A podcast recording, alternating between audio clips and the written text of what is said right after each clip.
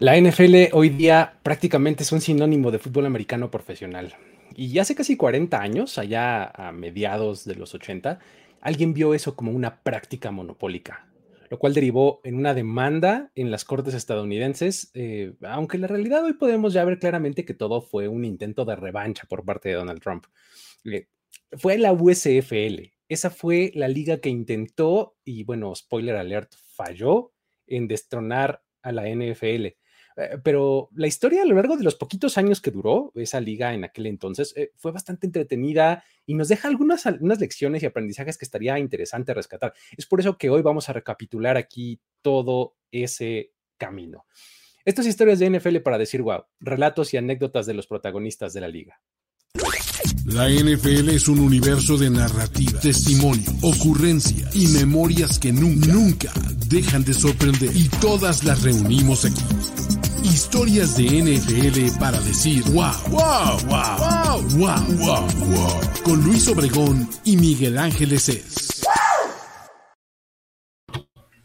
¿Cómo están amigos, amigas? Bienvenidos a todos a este espacio en donde platicamos historias que tienen que ver con NFL, pero no necesariamente se tratan de fútbol americano o pasan adentro del campo. Aquí en Historias de NFL para decir wow hablamos de todo menos eso. O un poquito sí ya ustedes más o menos si han eh, estado en este espacio, saben de qué va este espacio. Mi nombre es Luis Obregón y estoy aquí acompañado como siempre de Miguel Ángeles. ¿Cómo estás, mi querido Mike?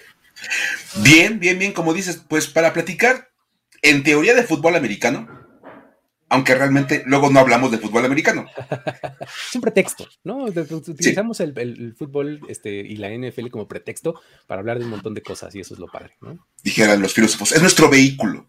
Ándale, exactamente, es nuestro vehículo. Para llegar a todos sus hogares. un, vehículo para, llegar a un fin mayor, ¿no? O algo así. Que es hablarles de historias de cosas que van pasando alrededor del fútbol americano. Ajá. Y que, bueno, desde ese tiempo teníamos como ganas de platicar de esto. Precisamente era un tema que como que ya estaba ahí en, nuestro corazón histórico, que, que le gusta platicar cosas muy del pasado. Sí, sí, sí, sí y se fue presentando la oportunidad porque ya estamos como en, momentos de poder hablar de la USFL. Sí, porque la USFL, para dar un poquito de contexto y cómo nos anclamos a la, actualidad, eh, pues va a regresar a la actividad dentro de una semana o dos, por ahí. Un par de semanitas va a estar de regreso a la USFL. Y lo más divertido es que regresan con el, con el nombre de la liga y con varios de los equipos originales de la liga aunque no tiene ninguna conexión con las personas de las que vamos a hablar a continuación. Afortunadamente. O sea, buena noticia para la nueva USFL, nadie de los que vamos a platicar hoy está metido en el tema. Sí, digamos que te iba a decir que se quedaron con lo mejor, pero híjole, los nombres y los logos dejan mucho que desear y es una de mis quejas grandes, pero, digamos que este, se hace lo que se puede. Están padres como esos, esos uniformes viejos, logos antiguos de los ochentas, así, medio raros, extraños. Sí, y fíjate, los ochentas eh, tienen, tienen sus cosas, ¿no? O sea, eh, como que venimos, no sé si saliendo ya este, de una como super romantización de la década de los ochentas y además de que se convirtieran los ochentas como en la última frontera del pasado para un montón de gente, ¿no? O sea, de cualquier cosa se veía medio vieja y eso se ve como que es de los ochentas, ¿no? cualquier cosa era de los 80. Aunque sea de los 90. Sí, o aunque fuera de los 60. Sí, por supuesto. A eso me refiero. Algo se veía viejo y, era de los 80. Ok, este, pero bueno, e, el, punto es que justamente en esa época es cuando surge eh, y empieza todo este desbarajuste, ¿no? Porque no empezamos a, a dar un poquito de contexto de cómo empieza, porque en realidad todo empieza mucho antes, ¿no? Esta historia empieza muchos años antes de la década de los ochentas. Exacto. O sea, la USFL, aunque efectivamente es una liga ochentera, arranca muchos años antes. Y de hecho, esto arranca, ahora sí que me siento como de veras que me pongan la música clásica y mi copa de vino y toda la onda de tan, tan, para platicar de historia, en serio. Vamos a platicar de cuando el béisbol, el rey de los deportes, dictaba el calendario. Perfecto. O sea, les quiero contar. Espera, de entrada todavía le podíamos decir el rey de los deportes al béisbol. O sea, hubo una época, hubo una época en la que el béisbol era considerado el deporte más importante en los Estados Unidos. Ya pasó un buen rato de eso. Y era, era tanto su dominio sobre sobre el deporte norteamericano que ellos básicamente iban dictando cómo fluía el transcurso de las ligas deportivas. Obviamente, pues ellos tenían los estadios grandes, los, parques de pelota, más bien dicho. Tal cual. Y entonces, eh, de hecho, para poder jugar fútbol americano, los equipos pedían prestado los campos de pelota y los acondicionaban para jugar fútbol americano adentro del, campo. Es, es, una de las explicaciones como mucho más claras de cómo en realidad el rey de los deportes, ¿no? O sea, hasta en instalaciones, vamos. O sea, ya no digas en, grado de atención que tenía la gente y demás, sino en, infraestructura. Había más parques de béisbol profesionales, pues obviamente, que, que, los de fútbol americano, ¿no? Y eh, digo, ejemplos hay un montón, ¿no? De, equipos que jugaban y donde veías pedacitos de tierra, ¿no? Porque pues era el diamante, ¿no? Ahí este pintado, ¿no? Tal cual, ¿no? Y de hecho, mucha gente recordamos esos últimos bastiones del béisbol y el americano compartido con los Raiders. Dale, exactamente. Ajá. Ese fue como del último sobreviviente, según recuerdo. de, los últimos lugares donde se compartía estadio era, eso. La gente decía, ¿por qué comparten estadio con un equipo de béisbol? No, no. Los equipos de béisbol le comparten el parque de pelota a los equipos de fútbol americano. Se los rentaban por evento, casi, casi, ¿no? Casi, casi. y ahí les va una cosa que también es bien interesante. El béisbol, por ser el, deporte más importante, no quería compartir sus estadios porque el campo se dañaba con los equipos de fútbol americano en primavera y verano, que es cuando realmente se juega la parte fuerte del béisbol. Exacto. Esta bola de bestias van a maltratar nuestro, nuestro diamante. Y entonces le decían a los equipos, te prestamos los campos a partir de septiembre. ¿Me estás diciendo que por eso la NFL se empieza a jugar en septiembre? Sí, porque no les prestaban los campos antes. Ok, no había dónde jugar antes. O sea, ¿quieres jugar en estadios grandes con muchos lugares? Vas a tener que arrancar tu temporada en septiembre, que ya solamente quedan algunos equipos en postemporada. En, este, en octubre se juega la Serie Mundial. Y ya nada más es como lidiar con ese tipo de cositas pero pues ya, ya dejé vacíos mis estadios, ya no los ocupo, ya los puedes usar tú. Ya estamos de salida, digamos, en la temporada. Este, eh, la probabilidad de que se comparta es menor, ¿no? Claro. Entonces, pues ya, órale, te doy chance a partir de septiembre. Entonces, eso de que el fútbol americano se juega en otoño porque es el clima ideal para jugar fútbol americano, no es cierto. Eso es, eso lo que ellos mismos para convencerse de que es una muy buena idea. Exacto. No, no, no, o sea, está bien, está bien. Aparte, este deporte es más como de invierno. Porque pues, cuando nos en los campos. Imagínate nada más. Entonces, bueno, obviamente esto, bueno, fue cambiando en los años 50. Este, poco a poco, entre más se mejoraba la tecnología de cuidado de los pastos y de los este, campos, pues obviamente se iba dando un poco más de oportunidad de, ir compartiendo estadios. Y bueno, este, aún así la, MLB mandaba, era la que iba dictando el, ritmo del calendario. Y llega, eh, eh, llegamos al punto de 1965. Ahí nace la idea de la USFL, en el 65, con un nombre que es David, David Nixon. Ajá. David Nixon. es un nombre clave en todo esto. Importante, importante. Es el cerebro detrás de la USFL. Ajá. Era aparte un vendedor de antigüedades en, Nueva Orleans. qué padre. ¿Qué, cosa puede ser más genial que ser vendedor de antigüedades? En Nueva Orleans, en, una ciudad como Nueva Orleans. Porque aparte el nombre en inglés es Antique Dealer. Exacto. Wow, tú es como David Nixon, Antique Dealer. Era su, era su business card, imagínate. No, pues. Sí, Antique Dealer. y casi, casi llevaba su, su, su monóculo Exacto, sí, sí, tal cual. Y su reloj de, su reloj de cadena, así ya sabes, imagínate nada más. Entonces, este, bueno, curiosamente, David Nixon es una de las figuras clave en la llegada de los New Orleans Saints a, la NFL, que hay en equipo de Nueva Orleans, y aparte es una de las mentes y de, de las manos detrás de la construcción del Superdome. Es una figura importante. claro. que sí, ¿no? Una figura importante en el fútbol americano de Nueva Orleans. Y él empezó en el 65 con la idea de, podríamos tener una liga de fútbol americano en verano. Mm. Ok. Como de cuando nadie juega. Exacto. Y el nombre de la de USFL fue un nombre que empezó a manejar como una idea, aunque no era la primera vez que se utilizaba este nombre. Allá por el 45, cuando salían 14 mil ligas. sí, sí, exacto. Hubo una liga que se llamaba la USFL, nada más duró un año en papel, porque nunca jugó un solo partido. Ajá, sí. Entonces, este. si lo piensas, es, un nombre que, tiene mucho sentido, ¿no? O sea, e, es la United States Football League. O sea, por supuesto. Es, es lo suficientemente explícito el nombre y lo suficientemente eh, concreto como para no tener falla, ¿no? O sea, United States Football League, ¿qué es? Pues es la liga de fútbol de Estados Unidos. ¿No? tiene fallas, o sea, de verdad.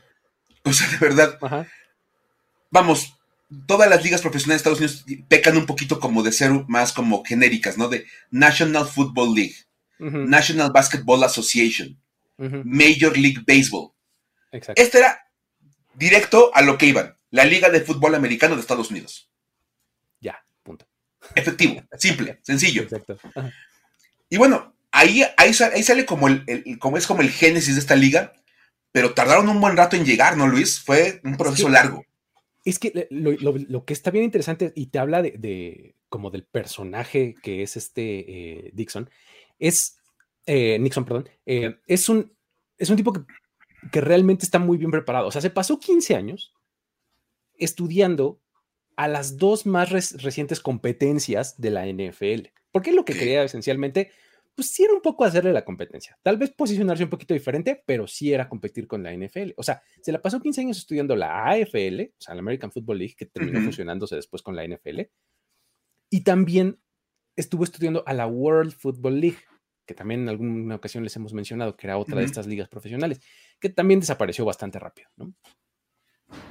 Para 1980, ahí le encarga a un tipo que se llamaba Frank Magid, eh, este, Frank Magid Associates, que era una empresa en realidad, eh, una empresa que debía el nombre a un tipo, pues, ¿no? Frank Magid Associates, este, eh, que realizaran este estudio en el que, para, pues, como hacer tipo un estudio de mercado, pues, ¿no? Entonces, había, detectan en el estudio que sí había buenas probabilidades de tener éxito con una liga de verano, ¿no? O sea, detectan que hay como el apetito, el mercado, las posibilidades, este, pues existen. Estamos hablando de 1980 en este momento, ¿no? Sí, claro.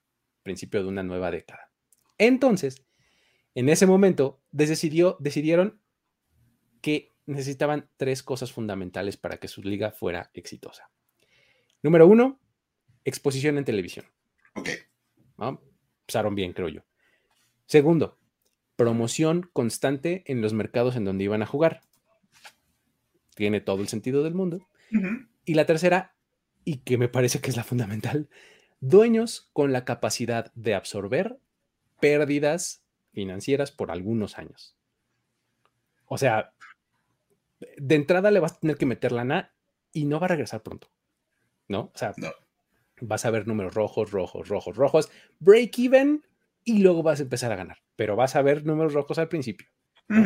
Y pues para esto necesitas bolsillos profundos, ¿no? Como dices, una cuenta de banco ahí este, acolchonada, ¿no? Él mismo sabía que la mayoría de las ligas habían justamente eh, perecido y habían fallado justamente por falta de estos recursos económicos, ¿no? Eh, incluso para las cosas más básicas, o sea, incluso para, este, para pagar la nómina, para tener un estadio donde jugar, para pagar la arbitraje, cosas así, claro. no, ya no tenían recursos para eso y por eso acababan eh, pues quebrando, ¿no? Entonces buscó que la USFL tuviera el dinero necesario para poner un buen producto, ¿no? Y pues bueno, se establecieron por eso fuertes requisitos para que pues, los que quisieran entrarle, pues este, pudieran financiar eso, incluyendo incluso firmar una carta en donde se comprometían los dueños a disponer de 1.5 millones de dólares en caso de emergencia. O sea, tenían así como una cajita donde decía... La caja chica. Rompas en caso de emergencia y le pegabas así y había 1.5 millones de dólares. ok, suena como que no cualquiera puede tener equipo de USFL. Exacto, va así, ¿no? O sea, seguramente debe haber habido como mecanismos financieros así de estos que le llaman escrow accounts, ¿no? O sea, como dinero en garantía, ¿no? Y claro. ahí no lo puedes tocar, ¿no? Pero cuando lo necesitemos, tienes que darlo. Exactamente, ahí sí, ahí sí se puede tocar. ¿no? Entonces, se comienza esto con 12 ciudades, ¿no? 12 diferentes equipos. Nueve de ellos eran ciudades que ya tenían un equipo de NFL. ¿no? Desde ahí nos empiezan como a revelar esta competencia. ¿no? Diez de esas ciudades, esas 10 de esas 12, estaban entre los 13 mercados más grandes de, televisión en Estados Unidos. Ahí es donde entonces dices, bueno, sí es competencia, pero tiene más sentido porque, pues bueno, estás poniendo seguramente uno en California, otro en Nueva York, otro en Texas, otro, ya sabes, en Chicago, o sea, ciudades muy grandes, claro. en donde da para eso. ¿no? Ok, entonces, el 11 de mayo del 82 anuncia de manera formal la creación de la USFL en Nueva York. Y va a empezar al año siguiente, en 1983. Aquí entra otro personaje que, es más o menos conocido en, la historia que se llama Chad Simmons, que es el presidente de ESPN. Este es uno de los personajes como más importantes de la historia de ESPN porque pues él es este eh, es uno de sus como de sus pioneros, ¿no? Y él a él lo, lo nombran el primer comisionado de la USFL. Entonces, para el 83, contratos exclusivos de uh,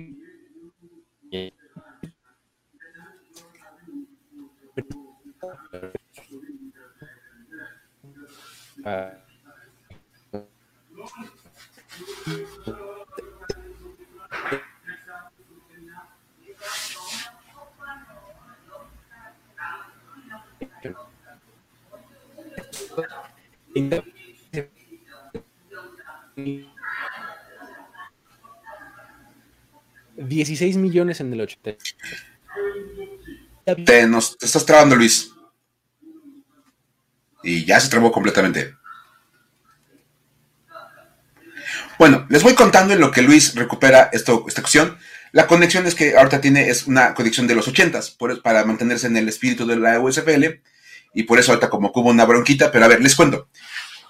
Porque andábamos ahí resolviendo. Este, básicamente lo que dice, bueno, después de lo de Chet Simmons, la, la acordó contratos este, con varios, eh, varias, varias televisoras. Obviamente una de ellas era ESPN, que era una, era una, televisora muy joven.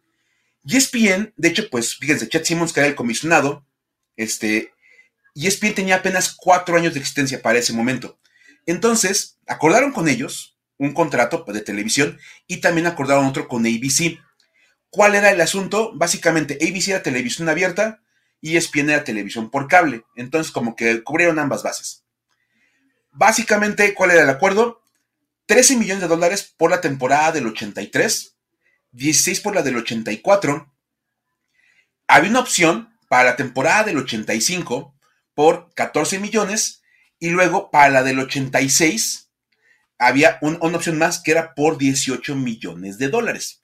Digamos que había como una cantidad de dinero interesante, nada espectacular. Básicamente ABC y ESPN estaban, este, pues, poniendo una granita para financiar la, la liga, pero no era un dinero que realmente les fuera a afectar muchísimo si las cosas no funcionaban.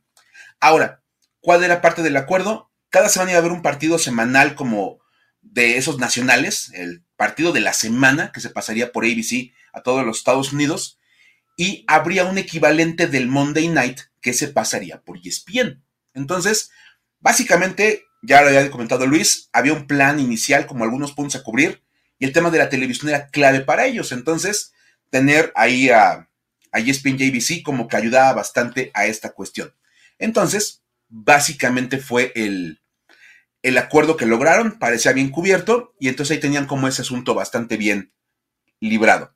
Ahora, como toda buena liga eh, que está debutando, que está arrancando, tenían un chorro de problemas para iniciar. Y la verdad es que este, tuvieron muchos, muchos problemas para encontrar básicamente estadios donde pudieran jugar, porque pues ya les contábamos, la MLB tenía como un control sobre los campos, sobre todo en el tema del verano, eran, las, épocas en las que, bueno, es la, es la época en la que se juega el, béisbol. Y ya regresó Luis. Saludos, amigos. ¿En qué nos quedamos? ¿Te, escuchamos hasta lo del comisionado. Ajá, ok, ok. Ya este, se perdió, obviamente, la parte de la televisión. Ya les conté cómo estuvo el acuerdo televisivo de ABC y ESPN, básicamente. Y bueno, es que les decía que la conexión que manejaste el día de hoy era algo así como este de los ochentas, para mantener así como el, espíritu. el espíritu.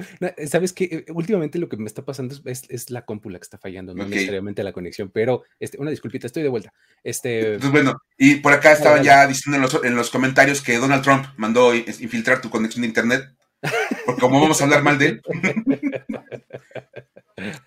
y bueno, este, y bueno, obviamente, este, este, empecé a contarles que después de este arreglo televisivo, pues todo empezaba como a, pintar, pero había problemas de arranque. Sí. Por el tema de los estadios, por el tema de esas cosas. Y me encanta que, fíjate, esta es, esta es una buena parte, este, para cuando estamos contando historias, me encanta que ya veo comentarios de como la LFA de toda nuestra vida, la Liga Mexicana de acá. Sí, de verdad, o sea, yo sé que la LFA de repente, es más, ahí les voy un dato también bien interesante. La LFA va apenas por su quinta temporada. De los equipos que arrancaron la primera temporada, solamente queda uno manejando el mismo nombre con el que arrancó. ¿Cuál es? El de los... Los Raptors. Los Raptors, ¿verdad? Sí, sí. Los Raptors. Sí, sí, sí. Ajá. O sea, esta parte del cambio de nombre, cambio de estadio, cambio de sede, es, lo más normal del mundo. Es que es lo que te iba a decir. O sea, iniciar una liga deportiva no está fácil, amigos, créanme. Realmente hacen falta bolsillos muy, muy profundos. O sea, sí, es, es complicado. Y se nos volvió a trabar Luis, oigan. Bueno, en lo que regresa les sigo contando cuáles eran los problemas de inicio. Por ejemplo, ahí está Luis, ya estás de vuelta. Sí, sí, sí, de vuelta, de vuelta, sí. Primero, el dueño original de la franquicia de Los Ángeles, allá en la, en la USFL, era Alex Espanos, que tal vez le suene. Exacto. Y le suena porque él decidió abandonar la USFL para volverse dueño minoritario de los San Diego Chargers en la NFL. Él dijo, no, pues gracias, gracias, ahí, nos vemos, adiós, que se va. Terminó siendo dueño mayoritario de los Chargers, entonces no le fue nada mal en el negocio. Exacto. Obviamente, pues eso dejó un hueco en un, en un bastión muy importante para las USFL, que era Los Ángeles. Entonces, ahí empezaron las broncas. Jim Joseph, que no había logrado conseguir la franquicia de San Francisco y que era un parte dueño del, equipo de Oakland, él dijo, no, pues yo quiero la franquicia de Los Ángeles y la pide. Y luego había un equipo en San Diego y los dueños de ese, ese, equipo de San Diego eran este, también hay como un problema del tema de conseguir la renta del estadio, no les prestaban el Jack Murphy, básicamente porque los padres jugaban en, ese estadio y en menor medida por los Chargers, dicen, los Chargers eran como pues, territorio de ellos, pero dijeron, no, bueno, no hay tanta bronca, juegan en verano. los que se pusieron muy intensos fueron los padres. Entonces, pues básicamente la MLB dijo, yo no quiero compartir estadio con un equipo de fútbol americano durante la primavera y el verano. Gracias. Y entonces, este, le dicen a los dueños del, equipo de San Diego, que eran ejecutivos televisivos, o sea, aparte eran gente de televisión, mira, no hay bronca, no se pudo establecer el equipo en San Diego, no te preocupes, los vamos a mandar a Los Ángeles. Lo cual no suena mal. Oye, es un upgrade, ¿no? Pregúntenle a los Chargers. Exacto. que acaban haciendo lo mismo. Ah. Y Jim Joseph, que le habían dado la franquicia de Los Ángeles de manera temporal, le dijeron, no sabes qué, tú te vas a ir a Arizona a establecer tu franquicia en Arizona. Entonces, pues, ahí lo fueron acabando. Ok. Entonces, este, Oye, no inventes, dijimos San Diego y salió Valplata en los comentarios. Andé, mira. Yo. la, invocamos, mira, un saludo a Val de por acá. Entonces, bueno, ahí está el tema de los equipos de California. Tuvieron que andar moviendo a los dueños y las franquicias por todos lados. Eh, y lo mismo pasó del otro lado, ¿no? O sea, en, el este, en la costa este, también teníamos esos, esos vaivenes, ¿no? Es que, Luis, lo de Boston, los Breakers. Tú tienes ahí cómo les. O sea, o sea, ni cuando pides posada en la, en, en fin de año. Fin de año, ni pensé. o sea, básicamente eh, los Boston Breakers, que tienen nombres y uniformes dejan que desear en la USFL, pero bueno, este, los Breakers eh, pues también tenían, estaban ahí pasando eh, la de peregrinos, porque pues bueno, fueron a la Universidad de Harvard, ¿no? Dicen, oye, pues qué onda, aquí tienes estadio, tú lo usas de Ivy League y todo, pero pues este, ¿qué onda? Préstamelo. No hubo acuerdo con ellos. Van a Fenway Park y les dicen los Red Sox, a ver, a ver, ubicas, ¿no? Este, béisbol, ya dijimos que estaba acá arriba, y, además los Red Sox. Entonces, los Red Sox. Exacto. Entonces era cualquier equipucho, entonces le dijeron, ni que fueras los Patriots, no, no, no, o sea, eres los Boston Breakers. Claro que no te voy a prestar el Fenway Park, ¿no? Claro. Ahí, Luego, van al Sullivan, al Sullivan Stadium y pues ¿cómo? No iban a ir ahí porque pues de ahí estaban jugando los Patriots. Entonces... Era su estadio de los Patriots. Si lo que querían era hacerle competencia a los Patriots, pues ¿cómo se iban a meter ahí? ¿no? Entonces, no. El Alumni Stadium de Boston College simplemente dijo, nosotros este, amablemente declinamos la opción de ser la sede y tampoco se fue por ahí, ¿no? Y al final se acaban quedando en el Nickerson Field que era el, estadio de la Universidad de Boston, Boston University. ¿no? O sea, no Boston College, no, era Boston University. Pero, o sea, ni Harvard, ni Fenway, ni Sullivan Park, ni Alumni Stadium. O sea, fueron por la quinta opción. Exacto. O sea, como pone aquí Jesús Alberto, en el nombre del cielo. O sea, de verdad estaban pidiendo posada a donde los recibieran porque literal, o sea, no encontraban dónde. Y luego estuvo el tema de los equipos canadienses. Querían tener equipos canadienses. Lo cual, a ver, aquí, ahí es donde se pierde un poquito la brújula, yo creo. A ver, pues no que eran United States Football League. ¿Cómo me piensan equipos de Canadá? ¿Cómo? Bueno, es que pues había que, había que ser internacionales. Y ahora, el plan tampoco era tan malo porque querías poner equipos en Vancouver, en Edmonton, en Montreal y en el área de Toronto, Hamilton. Ok, está cerquita pues de la frontera. Va. Entonces dices, ok. Ajá. El problema es que hubo un senador llamado Kit Davy y les dijo, oigan, ¿saben qué? Este, si me aceptan un consejo de cuates, ni lo intenten el gobierno canadiense va a actuar contra ustedes si tratan de jugar partidos de fútbol americano en Canadá, porque el gobierno de Estados Unidos tiene una ley para proteger a la CFL. Ok. Oh, entonces a ver cómo. Pues resulta que es una ley conocida como la Canadian Football Act, que prohibía que hubiera partidos de fútbol americano de Estados Unidos en territorio canadiense. ok. O sea, más claro ni el agua. Sí, sí. O sea, es una ley que dice que no pueden jugar fútbol americano de Estados Unidos en Canadá. Y lo que ellos querían era jugar una. La, Liga de Estados Unidos quería jugar un partido allá. Exactamente. Una cosa que se llamaba la United States Football League quería tener partidos ahí. Entonces, pues, como que si era el club de los no homeros, ¿no? Casi, casi. Está más que marcado. Exacto. Obviamente, bueno, pues ahí quedó ese asunto. De hecho, John F. Bassett es un, era un canadiense que es el que propone la idea de tener equipos en Canadá. Le dijeron, no, ¿sabes qué? No se va a poder, pero te damos la franquicia de Tampa Bay. Los Tampa Bay Bandits. Ok, bueno. bueno, aguanten. Ya, dijimos que los nombres no eran precisamente lo mejor. Pero bueno. Bandits no está tan mal como Breakers. ese sí, Pero bueno. Bueno, este, Los Ángeles Express y cosas por el estilo también. Pero bueno. Ahora, el, plan Nixon era muy, muy claro y tenía. El, tipo tenía muy, muy claro qué tenían que hacer. Sí. Hay que reconocerle a este cuate, es que él tenía perfectamente claro el, el cómo, el, cómo irse, el, plan a seguir para lograr tener cierto éxito y competir con la poderosísima NFL. Es que, ¿sabes qué? Eh, yo insisto, el, tipo estaba muy bien preparado y, se le nota, o sea, en todos sus, como sus postulados, desde estos tres que dijimos hace rato, ¿no? Que cuáles eran los, los musts, ¿no? Para, para tener tu franquicia. Y luego con este plan dices, tipo era inteligente. O sea, estaba, tenía la cabeza en el lugar correcto, pues, ¿no? Eh. Ahora, estudió durante 15 años para ese momento. O sea, no dijo, vamos a armar una liga con mis cuates y en dos años estaban armando la liga. No, no, no. Y además, sí estudió viendo como Urban Meyer estudiando seis meses la liga. sí, claro. Entonces, para nada. Y bueno, este. El, primer, el primer punto era muy claro. Jugar el, fútbol americano de la USFL entre marzo y junio. Perfectamente bien posicionado. Perfectamente ubicado en el office del NFL. No hacen nada en la NFL de ese momento más que el draft. Exacto. Excelente momento del año para jugar fútbol americano. Y además estás hablando de una época en la que el draft no importaba, básicamente. Por supuesto. Era un proceso administrativo en el cual pues, nadie, nadie, los pelaba.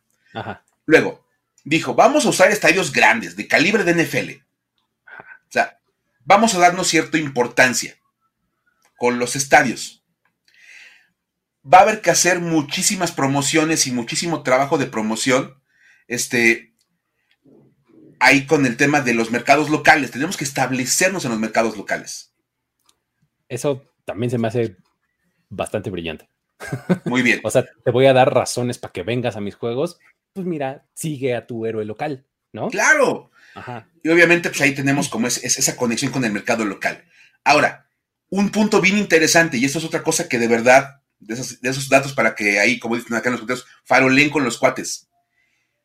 Nixon propuso un tope salarial para que los equipos no se fueran de abuso en los contratos y fuera más o menos manejable el tema del dinero. Era un tope salarial ínfimo, eran 1.8 millones de dólares por equipo. O sea, ok. era nada. Pero ojo, hablamos del 83. La NFL metió el tope salarial en su liga en el 94. Diez años después, exacto. O sea, el tipo estaba en el precepto eh, inicial, pues, estaba 10 años adelantado a lo que acabó haciendo la NFL. Él, dijo, la manera de mantener esto controlado es con un tope salarial. Ojo, eh, ahí estaba una idea, pero una idea que acabó ocupando la NFL. Exacto. Sí, sí, sí. Y lo que decías, ¿cómo le hago para hacer conexión con el equipo, con el, con el agente del lugar? Vamos a hacer un draft territorial. Vamos a seleccionar a los jugadores locales de las universidades más cercanas para que jueguen en los equipos de la zona. Con lo cual vas a poder atraer al público. Entonces, imagínate, por ejemplo, el equipo de, los Michigan Panthers seleccionaron jugadores de, Michigan Wolverines, de los Michigan Spartans, de la zona.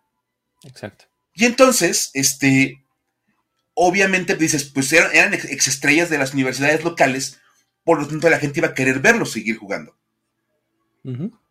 Todo el sentido del mundo. Todo el sentido. Y dijo, vamos a ponernos como objetivo para el primer año una asistencia promedio de 18 mil personas por partido. Lo cual no está mal. O sea, si piensas que estaba diciendo, vamos a jugar en estadios de calibre de NFL, son estos más grandes que 18 mil personas. Por supuesto. No estaba tirándole a llenos, pero estaba diciendo voy a tener una asistencia bien. En promedio de 18 mil. Voy a meter mis 25 en uno que otro y voy a meter mis 12 en otro. Pero promedio voy a estar en 18, ¿no? Exactamente. Entonces, hay varias ideas interesantes. De hecho, es más, esta idea del draft territorial, por ejemplo, la aplicó la Alliance of American Football. Ah, claro, claro. Que Hicieron un draft territorial hay ideas que de verdad no eran nada malas. Y vamos a ser sinceros, para los que están haciendo la conexión con, el fútbol de México, la LFA es básicamente un draft territorial. los jugadores del Poli, de la UNAM, juegan en Raptors, juegan en Mexicas. Y los jugadores del TEC de Monterrey juegan en Fundidores. Exacto. Porque pues tampoco vas a llevarlos tan lejos de la zona y mantienes una conexión con el público local. Porque además también lo asocias con costos, ¿no? O sea, ¿a poco vas a poder fondear al jugador para que se cambie de este de ciudad y demás? Pues está complicado. Lo puedes intentar, pero pues va, eso va a generar un gasto innecesario. Exactamente. ¿no? Entonces, bien pensado por todos lados. Ahora, como todos los planes, Luis, pues hay problemas, ¿no? es que todo suena bien en la teoría, ¿no? O sea, Nixon estaba muy claro en su plan exacto. O sea, él, tenía un plan muy bien hecho, ahora hay que ejecutarlo, ¿no? Entonces, pues, este, eh, vamos a, comenzar porque, pues, al inicio ahí iban bien, ¿no? Se estaban apegando, ¿no? Este, a, lo que estaba estipulado en el plan, pero pues de, repente hubo un par de problemas por ahí, ¿no? De entrada, los dueños decidieron que querían competir rápido con la NFL. Entonces, ahí ya se nos cayó un poco el primer estipulado de este vas a tener pérdidas las primeras temporadas. ¿Te acuerdas que dijimos al principio? Aquí dijeron, sí, claro. no, no, no, no, no, no, no, vamos a competir rápido con la NFL. Espérate. Ya, en el primer año, vamos a estar al nivel. Espérate, pero bueno, pues resulta que los dueños no se apegaron al tope salarial para buscar estrellas colegiales. Dijeron como que 1.8 millones de dólares, eso me lo gasto en un fin de semana en Las Vegas, ¿no? Casi, casi. Entonces, este, pues se empezaron a gastar mucho, mucho dinero para traer estrellas a sus equipos y como que darle legitimidad a sus equipos de la USFL, ¿no? O sea, diciendo, miren, acá también hay estrellas, ¿no? El caso, obviamente, el más famoso de todos es el de Herschel Walker. Él fue firmado por New Jersey Generals y su contrato era por tres años y 4.2 millones de dólares más un bono de un millón de dólares por firmar. O sea, o sea el tope salarial se fue en el bono. Ajá, exacto. Ahora, para saltarse y darles un poquito la vuelta a este tope salarial de Walker, eh, digo, de, los commanders, commanders, perdón, de los, de los generals, es que acá los, los comentarios me están poniendo los commanders, no lo puedo evitar, este, de los generals, para, darle la, la vuelta, firman a Walker con un contrato de servicios personales para el dueño del equipo. Que, spoiler alert, el dueño de los Generals era Donald Trump.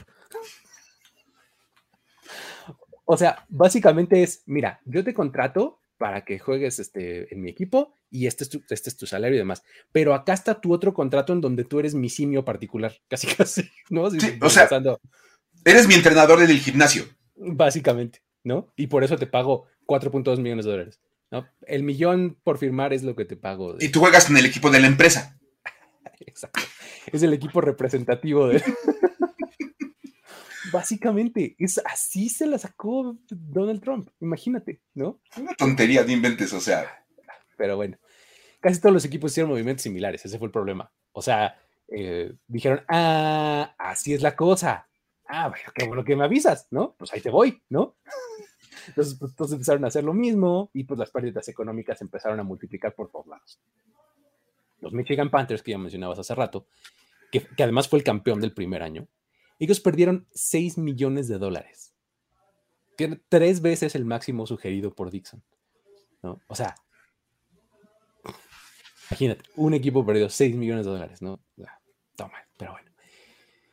Todos los equipos obviamente rebasaron el tope salarial en cosa de seis meses, por ahí.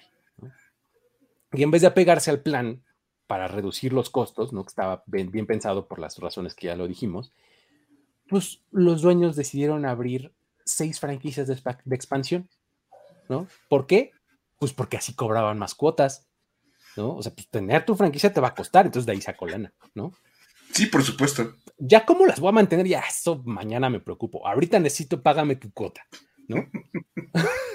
Entonces eso les iba a dar más dinero, pero pues obviamente generaba un problema en otro de sus bastiones que era la televisión, porque pues en vez de tener una liga de 12 equipos, ya tenías una liga de 18. Entonces a ver ahora Televisa más partidos. Pues me claro. dice que vamos a transmitir estos, no, no más, ¿no? ¿Qué onda? Entonces, pues obviamente el tipo acabó frustradísimo y les dijo, ¿saben qué? Este, aquí están mis acciones, páguenmelas en este momento y ahí se ven. O sea, hasta ahí llegó el, David, Nixon. David Nixon eh, por la USFL y sus eh, brillantes ideas, ¿no? Y de ahí empieza la etapa más conflictiva y es donde entra ya en protagonismo total la figura de Donald Trump. Ay, ese Donald Trump. Este, de hecho, Donald Trump llega poquito, poco, poco después de que se funda la USFL, no llega al inicio. Él no es el primer dueño del equipo de, Nueva Jersey, es el segundo. Entonces, bueno, Trump llegó con otras ideas y ya sabes, él tiene la mentalidad de tiburón. Exacto. Ajá, sí, sí, sí. Como mucha gente. Ajá. Y empezaron a discutir la posibilidad de pasarse del verano al otoño. para competir directamente con la NFL. Sí, claro. O sea, porque después de tres años ya estaban leads para competir con la NFL. Es que. Y se escucha la voz del narrador. Ellos no sabían que no estaban leads para competir con la NFL. y es que el asunto, o sea, todo, este, todo empieza en el 83, que es cuando compra a los, a los Generals. Pero no podemos echarnos un pasito para atrás y recordar que en el 81 fue cuando la NFL le, dijo Niguas por primera vez, o sea, le dijo, váyase usted a cambiar los chones y luego viene. O sea, no, lo batearon con su oferta de 50 millones para comprar a los Colts. Entonces, pues Donald Trump ya estaba despechadísimo con la NFL, ¿no? Y pues bueno, eh, eh, se compra ahora sí a, los Generals porque ahí no había quien le dijera que no. Y entonces cita a Pete Russell en una reunión privada y le dice, oye, ¿sabes qué? Es que mira, a mí NFL no me importa.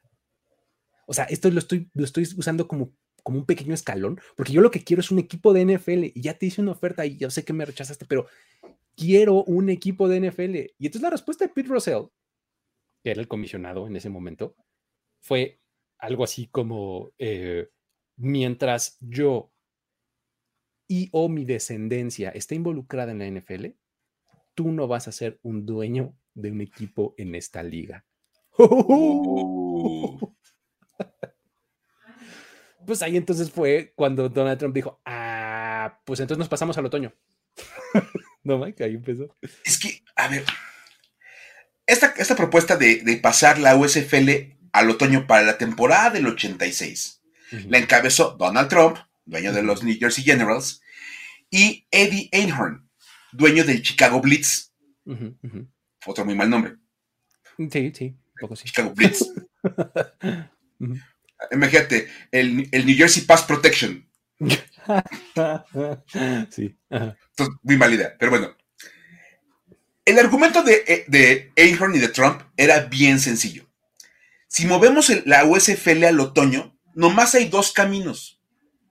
La NFL se fusiona con nosotros y nos absorbe a todos.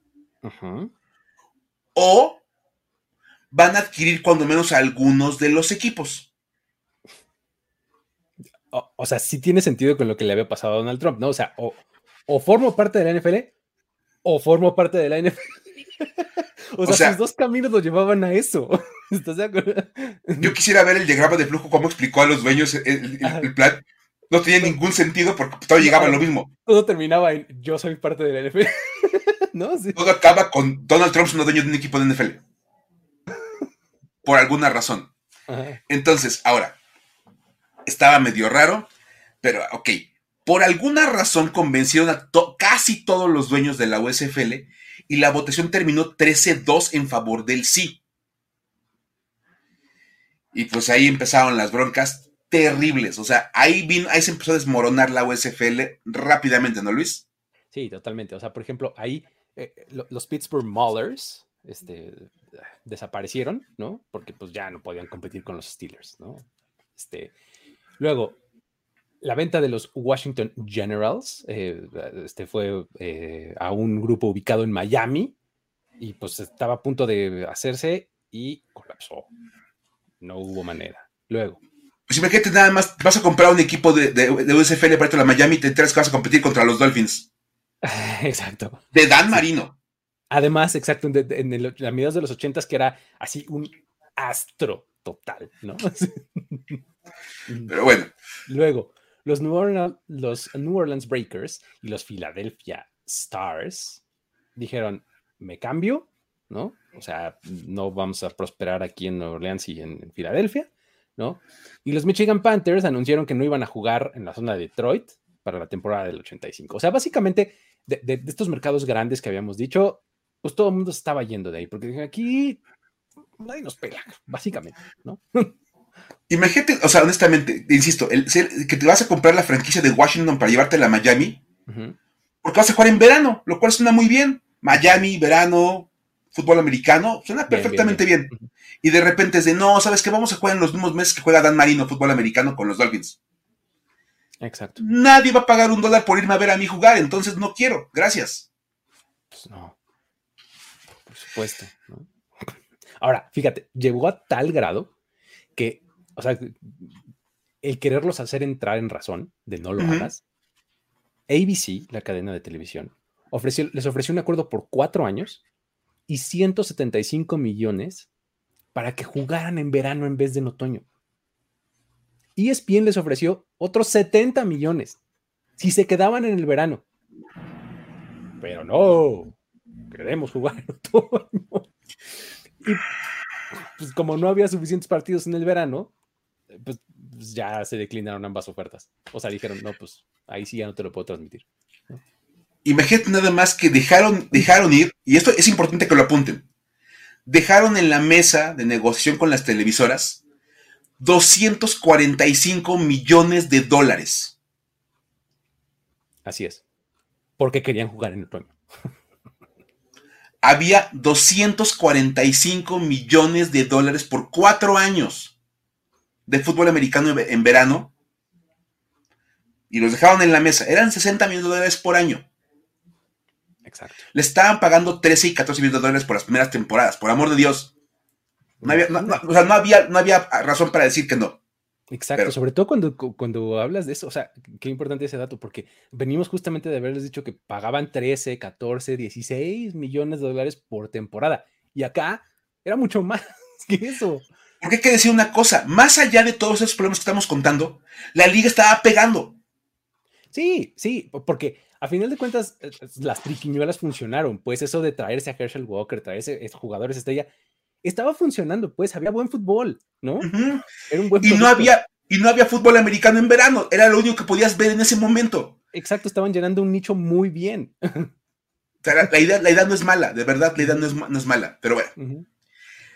De hecho, este, este, este, por como hemos ido avanzando, ya llegamos a las historias para decir, güey. Y literalmente seguimos dentro de la historia que estamos contando, porque llegamos al punto de la USFL contra la NFL. Imagínate nada más. Esto terminó en vamos a pasar al otoño y decidieron que para mantenerse a flote, fíjate nada más, el, el razonamiento de Donald Trump, desde ahí se tenían que haber dado cuenta que no le funcionaba ninguno de los tornillos que tenía en el cerebro. Donald Trump dijo, ¿cómo vamos a mantener a flote la liga? Bien fácil. Vamos a demandar al NFL alegando monopolio en, televisión y en los estadios. Ok. pero han habido muchas otras ligas, ¿no? pero la NFL tiene un monopolio. Pero, pero, pero, dije. Ah, Yo dije monopolio, y entonces. Obedezca, ¿no? Y como Donald Trump dice, yo soy una persona muy inteligente y yo sé lo que estoy diciendo, tengo un gran plan. Y bueno, de hecho, ahí se este, aventó el alegato de que el NFL tenía un plan, fíjate nada más, para eliminar a la USFL. Ok, ok, ok. Estaban Pete y los de ellos allí en un búnker, en una mesa redonda negra, todos sentados. A, media luz, exactamente. Sí. y ahora vamos a planear cómo destruir a la USFL de Donald Trump. Y todos se reían maquiavélicamente. algo así pensaban. La USFL buscaba un pago, fíjate nada más, de 567 millones de dólares. O sea, si piensas que, venían de haber dejado en la mesa 200 y cacho, ¿no? Por los otros contratos de ABC y de ESPN, pues tenían que ir para arriba, ¿no? O sea. Dijeron, vamos para arriba. Ahora, una cosa muy importante. Como existe la ley antimonopolio en los Estados Unidos y era una demanda por monopolio, en caso de que se llegara a ganar, se triplicaba el pago. Ok. lo cual hacía que les tuvieran que pagar 1.7 billones de dólares. Ajá, sí, 7 mil millones de dólares en España. Sí, 1.700 millones de dólares. Exacto. Eso era lo que estaban buscando que les pagara la NFL. Trump decía, si, no, ganamos la demanda, la NFL va a decir, bueno, no les pago eso, pero los absorbo. Exactamente. Me sale más barato comprar a sus equipos que pagarles este dinero, ¿no? Integrarlos a mi club y ya. Su diagrama de flujo terminaba de nuevo en. la NFL. Soy dueño de un equipo de la NFL. Entonces, ¿no? Total, que bueno. Oye, pero está buenísimo que el hecho de, pan, parte del plan este que él se inventó es que la NFL buleaba a ABC, CBS y NBC para, que, para, que no pasaran a la USFL, ¿no?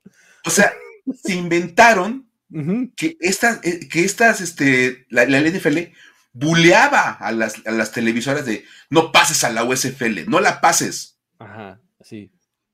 Y la ABC de yo, yo, sí quiero pasarlos en verano, pero los quiero pasar. No. Y me das tu sándwich. Y mira, ejecutivo del, ABC, si no me haces caso, va a llegar Lawrence Taylor a visitarte. Exacto. y van a llegar los Monsters of the Midway de, los, de los Bears a hablar con ustedes. Exacto. Ahora, lo más interesante es que la OSFL tenía un par de propuestas este, para solucionar el problema. Dijo, para evitar esto y que no haya ley antimonopolio, la NFL solamente va a poder negociar con dos de las tres televisoras. Ok. O sea, dejando una televisora libre para que negociara únicamente con la USFL. O, fíjate nada más, este es un plan maravilloso de Donald Trump. Partir la NFL en dos ligas de 14 equipos. Ajá. Y que cada liga nada más pudiera negociar con una sola televisora. Ok, ok. O sea, de nuevo, o negocias con dos, o haces dos ligas y cada una negocia con una. O sea, negocias con dos. o sea, esas alternativas están este, brillantes. El, amo, el amo de las opciones, Donald Trump. o negocias con dos, o negocias con dos. O te vamos a partir en dos y cada quien puede negociar con uno. O sea, puedo negociar con dos. Exacto. Por alguna razón, lo veía como dos opciones diferentes. Sí, sí, sí. Ahora, lo más interesante de todo es que la demanda era contra 27 de los 28 equipos de la NFL. Esto está buenísimo. Es una maravilla, porque aparte habla de un personaje de, la NFL. El único equipo que no fue demandado fueron los Raiders. Porque Al Davis aceptó ser testigo de la USFL a cambio de no aparecer en la demanda. En uno más de sus tantísimos fuck you a la NFL, Al Davis testificó en su contra, O sea, Al Davis, siendo dueño de un equipo de NFL, dijo, sí, la NFL es monopólica y no queremos a la USFL. Así, ah, pero tú eres de NFL. Sí, no importa. Pero yo sí los quiero. Imagínate nada más. El, nivel, el nivel de Al Davis siempre fue legendario. Sí, totalmente. De verdad. O sea, por algo es una de las grandes figuras del fútbol americano de todos los tiempos. Era un tipo al que no le importaba nada. Y literal, él, era el testigo de, la USFL. Y por eso los Reyes no aparecen en la demanda. O sea, imagínate nada más. Ay, está buenísimo ese dato. dato, pero maravilloso. O sea, es para decir, güey, nada más el hecho de que Al Davis se hizo el testigo de la USFL. Ahora, lo mejor de todo, ahí les va lo mejor de todo. El jurado encontró culpable a la NFL. Ande, perros. ¡Pum! Dijeron, sí es cierto. La NFL es un monopolio. Ande. ¿Ok? Cuentan las, leyendas que cuando dicen culpables, que casi le da un infarto a Pete Russell, lo tuvieron que sacar del juzgado. Iba en el carro así a punto de morirse, pobre, pobre hombre y de repente no, se perdió de todo lo que siguió después.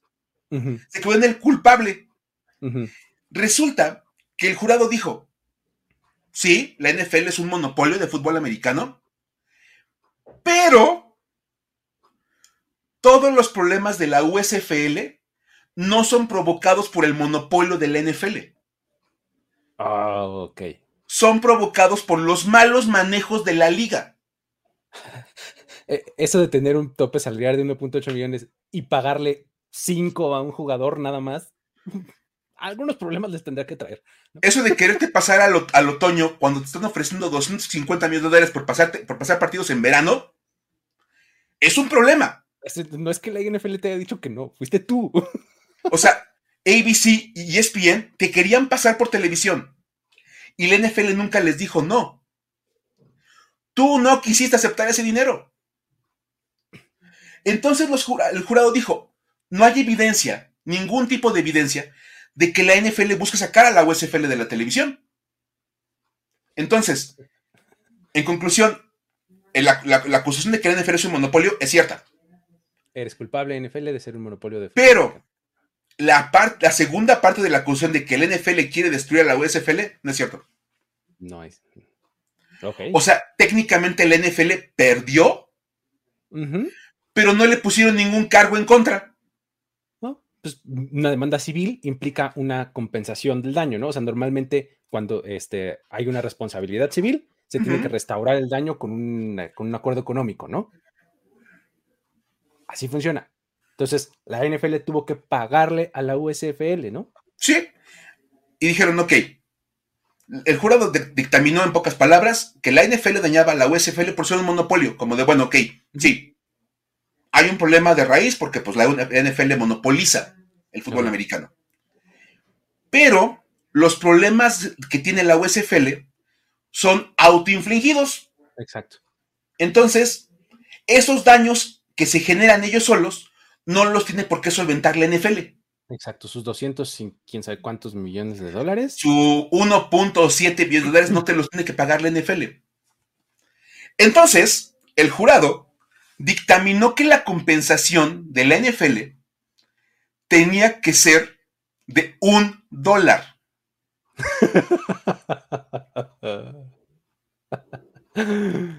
un dólar. Y lo mejor de todo es que como era una sanción por ley antimonopolio, se triplicaba la, la, sanción ah, vaya. a 3 dólares. Uno por tres, la última vez que chequé, son tres. Si las matemáticas de primaria no fallan, uno por tres es tres. Y entonces le dijeron a Pete Russell que la oficina del NFL tenía que pagarle a la, a la USFL 3 dólares. Tenía que escribir un cheque por 3 dólares. Ni la comisión del Oxxo te sale tan, tan barata. Te va a pagar más por la comisión. Exacto, sí, sí, sí. este, Yo estoy con Arturo Castro. Me hubiera encantado ver la cara de Donald Trump al el veredicto. Imagínate, le ganaron al NFL y te van a pagar 3 dólares. Y entonces entra, el GIF este de. En donde hace caras, ¿no? o sea, sí, imagínate, pues imagínate a Pete Russell. A ver, tengo aquí, pero tienes que me límite a 10 dólares. Exacto. Porque es lo más chico que traigo. Uno, de 10. Guarda el cambio, no hay problema. ¿No? Por cierto, leyendo un poquito más sobre esto, resulta que, de acuerdo a los datos fiscales del NFL, el cheque sí se emitió. O sea, se escribió el cheque, dijo Pete Russell, vamos a pagar a la brevedad. Escribió, escribieron un cheque por 3 dólares a nombre de la USFL. Y lo mejor de todo es que el banco, que era el emisor del cheque, reporta que al día de hoy no se ha cobrado ese cheque.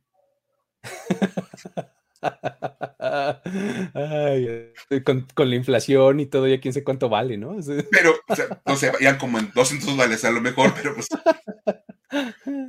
Imagínate nada más que tu gran triunfo sobre la NFL haya sido ganarles un dólar, bueno, tres dólares. Exacto.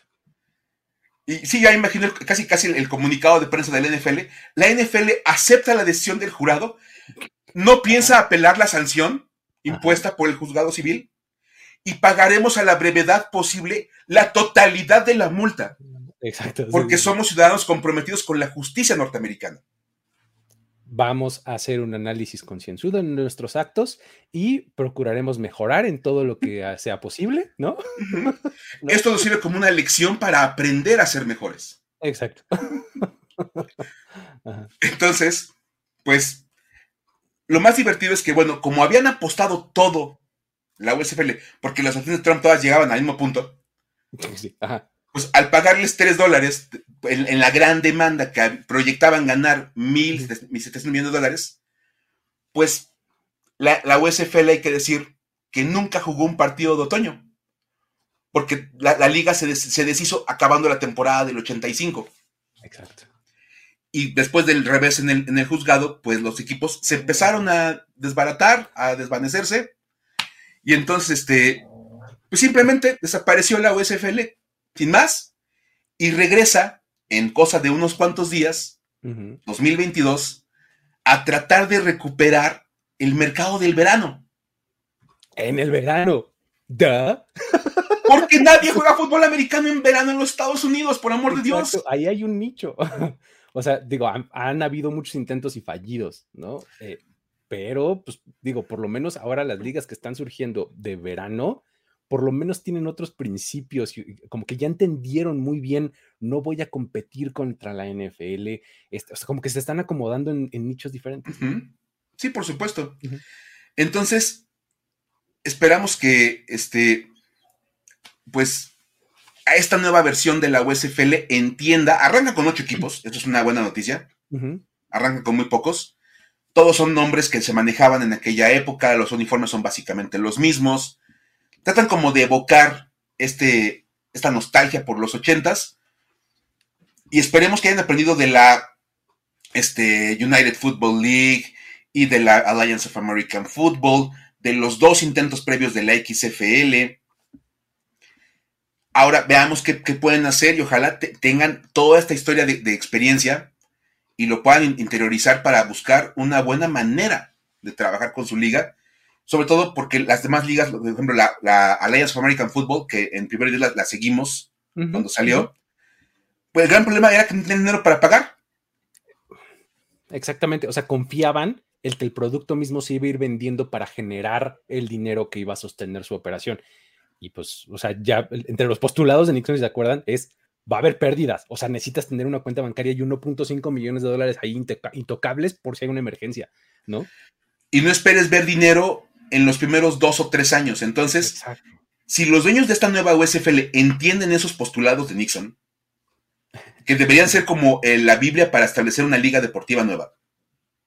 Sobre todo si quieres que, esté a ese nivel, ¿no? Sí, claro. Debería ser, ok, necesito que tengas dinero que vas a meter de inicio para cubrir dos años de, temporadas en los cuales no vas a ver un dólar de regreso de verdad. Y, pasados dos años te vamos a volver a pedir dinero para financiar la tercera temporada. Y tampoco vas a ver dinero de ese dinero que vas a meter. Como por ahí del año 5 vamos a empezar a llegar al break-even en una de esas, ¿no? Entonces, vamos, ese es como un, buen, este, un, buen ejemplo. Y desafortunadamente no todas las ligas lo entienden. Y por eso también es padre hablar de la, de la historia de la USFL. Empezó con muy buenas ideas. Sí, eso es, a lo que me refería al principio de cómo, cómo te deja ciertas, eh, como ciertos aprendizajes y ciertas cosas este, bien valiosas, ¿no? O sea, este, el tener una liga deportiva es carísimo y más si la quieres de ese nivel. Otro, el tipo estaba adelantado a su época con lo del tope salarial. O sea, hay, necesitas contratos de televisión para ser exitoso. O sea, tienes ciertos postulados que dices, claro, tu cabeza estaba en el lugar correcto, en serio. Establecete localmente, gánate a la gente del, lugar. Antes de querer vender el a, mercados externos, véndete con la gente de ahí que van a pagar el boleto para entrarte a ver. Exacto. Suena más fácil decirlo que hacerlo, es súper complicado y bueno, yo, trato de seguir la LFA, por ejemplo, y sabes que esa es una bronca porque de repente el equipo de Mayas desapareció un año, luego aparecieron los artilleros en Puebla, luego desaparecen los artilleros y llegan los mayas a Puebla y Mayas nunca juega un partido en Puebla. Y ahora hay un equipo, el equipo de Cóndor se acaba en Querétaro y se cambia el nombre a Gallos para tratar de generar como la conexión local. Y la gente que le iba a Cóndor dice, pero pues, ¿por qué le cambiaban el nombre? ¿Cómo, hicimos el downgrade de un Cóndor a un gallo? ¿No? ¿Cómo? Pero vamos, hay que entender que es un proceso complicado, es un proceso difícil de establecer marcas, de establecer nombres. Y, sobre todo, o sea, si lo piensas en términos de negocio, neta tienes que tener mucho dinero. Porque, o sea, ¿cómo estás dispuesto a invertir y, o sea, meter y meter y meter y meter dinero sin que regrese nada? Dices, no manches, por lo menos aquí abajo de mi colchón, ¿no? O sea, si lo pones en el peor de los casos, aquí abajo de mi colchón, no le pasa nada, no lo tengo que meter a ningún lado. Claro. Hay otras inversiones que me van a dejar más dinero más pronto, ¿no? O sea, como por qué le tendría yo que estar metiendo ahí a una liga que ojalá a ver si pegue, ¿no? Está bien difícil. Es complicado, es difícil. Coincido también este, con, con Héctor. La LFA ahí va, ahí va, poco a poquito se van viendo cosas mejores. Eh, es complicado de repente y incluso a uno que habla de fútbol americano lo desanima de repente el ver todos los, todos los cambios, movimientos medio raros, todo. E incluso, este, pues también, eso debo decirlo por conocidos de las redes, luego hay poca disposición de la misma liga para dejar que cubras los partidos. Uh, ¿en serio? No, todo mal. Entonces dices, eso, es un consejo. Si alguien de la, que, trabaja en la LFA está viendo esto, yo he escuchado este, varios comentarios, varias reseñas de cómo quieres llegar a tomar fotos de los partidos del LFA y no te dan permiso. ¿Cómo? Pues Cuando lo que más te conviene es, pues pásale, tómale fotos, ponlas en internet, que la gente se entere que es un buen partido. Todos lados, exacto. Por amor de Dios, o sea, de verdad. Entonces, este, yo puedo contar una experiencia que yo, yo cubrí partidos de artilleros aquí en Puebla. Y yo les dije, oye, yo quiero bajar con mi teléfono para tomar fotos y subirlas a, mi, Instagram de, de No, solo cámaras profesionales mi cámara de este teléfono es mejor que la que trae, seguro. entonces, de repente, de repente te dicen, no, si quieres ver el partido, sí, pero súbete a la grada. Y pues obviamente puedo tomar una foto desde la grada, pero no se va a ver igual que una foto que puedas tomar desde el campo. Y que puede, puede involucrar un poquito más a la gente. Entonces, son cosas que de repente pasan. Y vamos, y sí, la LFA la transmite claro, claro, este, claro Sports. Entonces, hay, hay opciones, hay chances de, ver la liga. Aprovechenlo, lo pasan por YouTube en la marca, en marca Claro. Entonces, traten de verlo, es buena liga, van avanzando, pero ojalá tomen toda esta información de la, de la USFL, pues como una historia de, a, considerar. Sí, es, eso es lo, lo, padre y lo importante. O sea, tener este tipo de pláticas o contar este tipo de historias tiene pues el, el lado este como tal histórico de, este, te da el, dato este, para llegar y, farolear con los cuates, pero pues también te deja estos otros aprendizajes, ¿no? Y esas otras, este, como, como lecciones de preceptos que dices, ah, mira, pues en una de esas podríamos aplicar algo por el estilo, ¿no? Claro. Pues muy bien. Así está la cosa. Este, antes de que eh, otra cosa suceda, vamos a despedirnos, mi querido Mike, que hoy como empezamos un poquito más tarde, estamos terminando ya más tarde, este, qué bueno que ustedes están acompañándonos aquí en vivo, los que lo están haciendo, los que consumen esto on demand, también muchas gracias por hacerlo. Todos ustedes dejen un buen like en la plataforma en donde lo están eh, haciendo. Y pues nada, nos vemos la próxima semana, ¿no? Eh, probablemente la próxima semana hagamos una segunda parte de esto, Mike. Estaría bueno, ¿no? Porque da para platicar, da para otras aristas. Tiene otras aristas. O sea, podemos entrarle por el lado de equipos, de jugadores, de cosas así. O sea, podríamos seguirle, ¿no? De hecho, hoy nada más mencionamos el nombre de Herschel Walker. Como un ejemplo. Pero les puedo decir que hay cuando menos cuatro o cinco Hall of Famers. Hall of Famers. Que llegaron a poner los pies en la USFL. Exacto. Y que que eh, en una de esas, si piensas, si no te hubieras ido a la USFL y hubieras llegado directo a la NFL, estarías en los libros de récords. O sea, de ese tamaño, ¿no? la próxima semana platicamos eso, ¿va? Este, con todo eso, nos despedimos eh, por esta noche. Muchísimas gracias a todos. Eh, esto fue Historias de NFL para decir wow y nos vemos la próxima semana. Bye bye. Esto fue Historias de NFL para decir wow, wow, wow, wow, wow, wow, Los relatos y anécdotas de los protagonistas de la liga directo a tus oídos. Con Luis Obregón y Miguel Ángel S. Voz en off, Antonio Sempe. Una producción de primero y diez.